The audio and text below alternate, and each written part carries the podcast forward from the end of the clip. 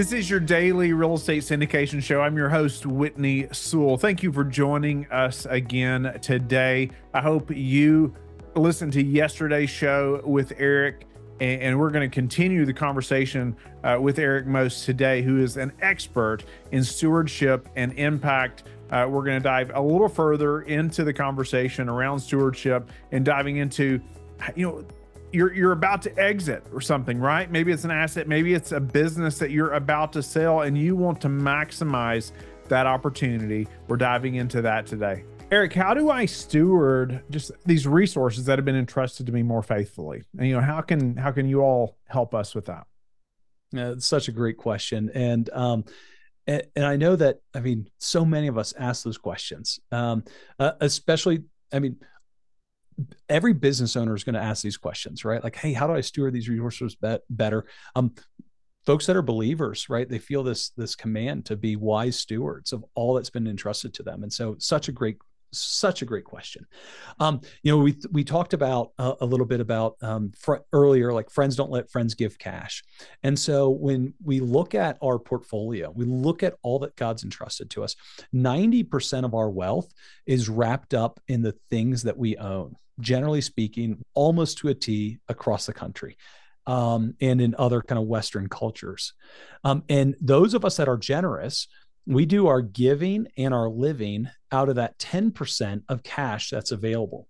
And so it's the, the, the smallest percentage of our portfolio. And so at NCF, we love to come alongside and look at, hey, how do we access and how do we how do we start using that 90% of assets that God has entrusted to us that are that are complex their their business their their real estate their oil and gas their water rights um, their intellectual property rights um, and so um, these, though, can be incredible tools of generosity. At any one time, NCF owns somewhere um, around, or right now, somewhere around $7 billion worth of business, real estate, intellectual property rights. And through our ownership of that, um, we're able to provide greater tax efficiencies that that then creates almost like an arbitrage in allowing more dollars to be given away.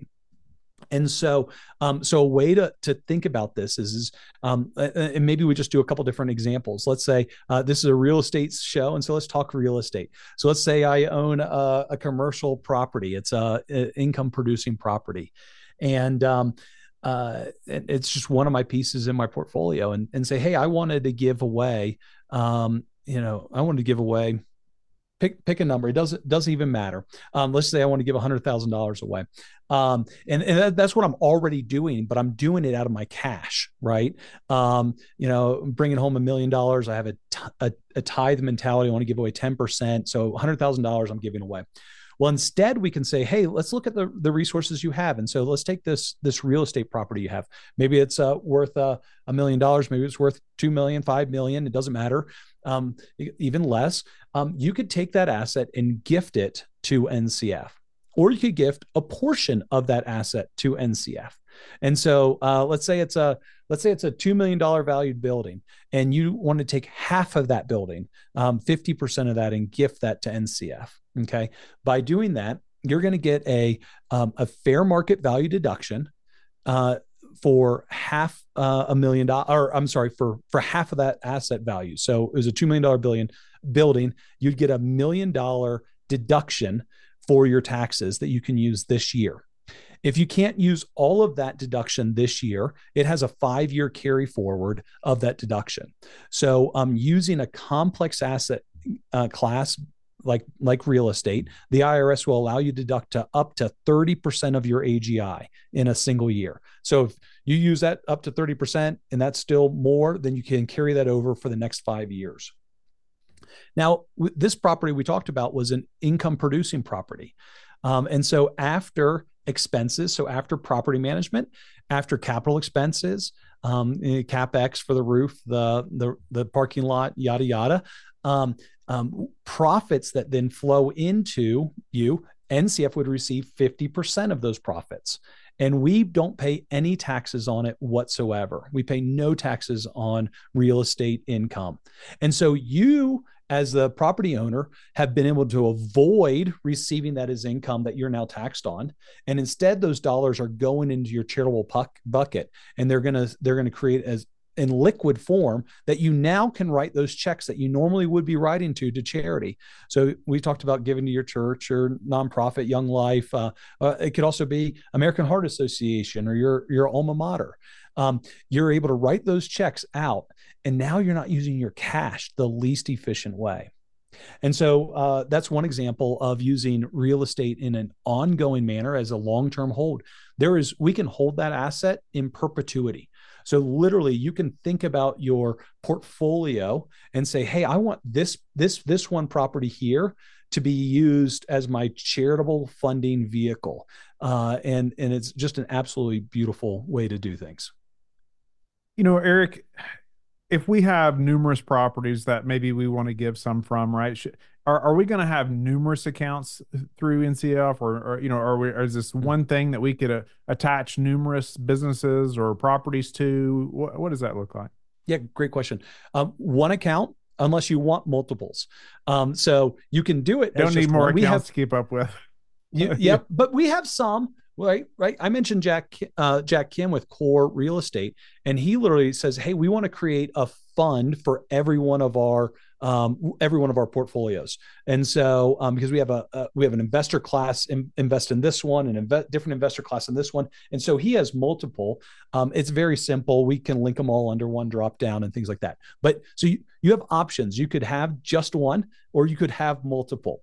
Um, we would generally also suggest is saying, hey, instead of taking, you know, if we look at that um, how do we be better stewards of all that's been entrusted to me? Um, you know instead of saying hey i'm going to take uh, 15% of this asset and 10% of this asset and this asset there is a gift we, we talk about gift economics. Does it make sense to make this gift?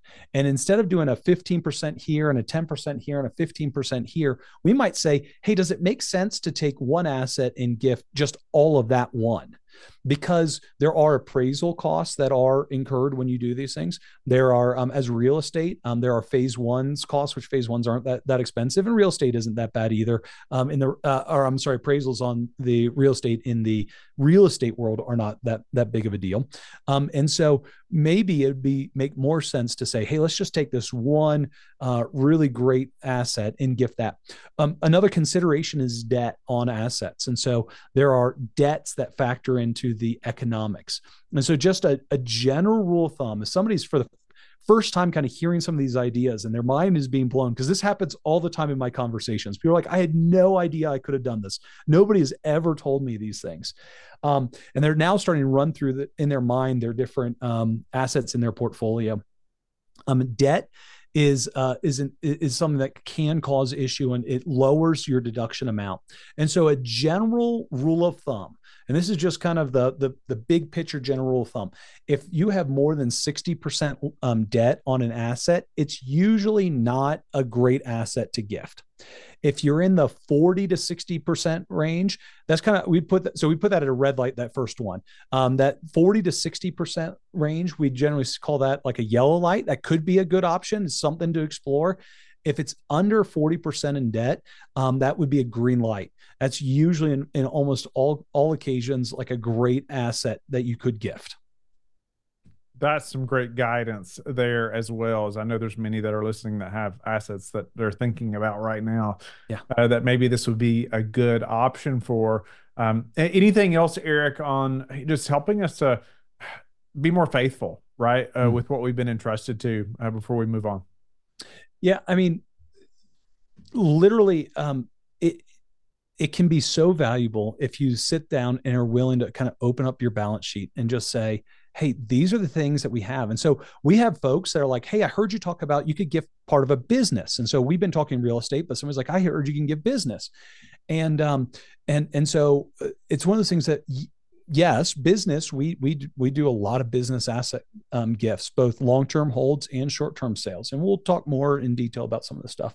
But um, but it's might not be the best asset class. And so one thing I would say is like be willing to you know with your with your advisor team sit down maybe with an NCF rep from across the country and say, "Hey, these are the assets that we have," um, and, and and be willing to allow them to say, "Hey, what about this one? Might be your best asset class." And so um, sometimes, you know, when I used to own my insurance agency, uh, we used to talk. Uh, I had my team talk about life insurance, um, but what I really didn't want them ever talking about was more than the general topic about life insurance. If they started talking about term life or whole life or universal life, all of a sudden the the person on the other side of the line got zero focused in and like oh that's the one i wanted i want to get in. That might not be the best thing for them same thing here have an open mind be willing to open up what the balance sheet looks like and we can kind of walk through the different implications and the benefits of certain type of asset class that might have greater impact or um, or better opportunities in the future. Um, royalty income type of gifts, so mineral rights, um, water and gas rights. Um, we, we see a lot of that out here in the West. Those can be incredible gifts where it's just a constant flow, literally constant flow of money going into that charitable checking account that you can grant those dollars out. And so that might be a better one for an individual. So have an open mind. Thank you for being with us again today. I hope that you have learned a lot from the show. Don't forget to like and subscribe. I hope you're telling your friends about the Real Estate Syndication Show and how they can also build wealth in real estate. You can also go to lifebridgecapital.com and start investing today.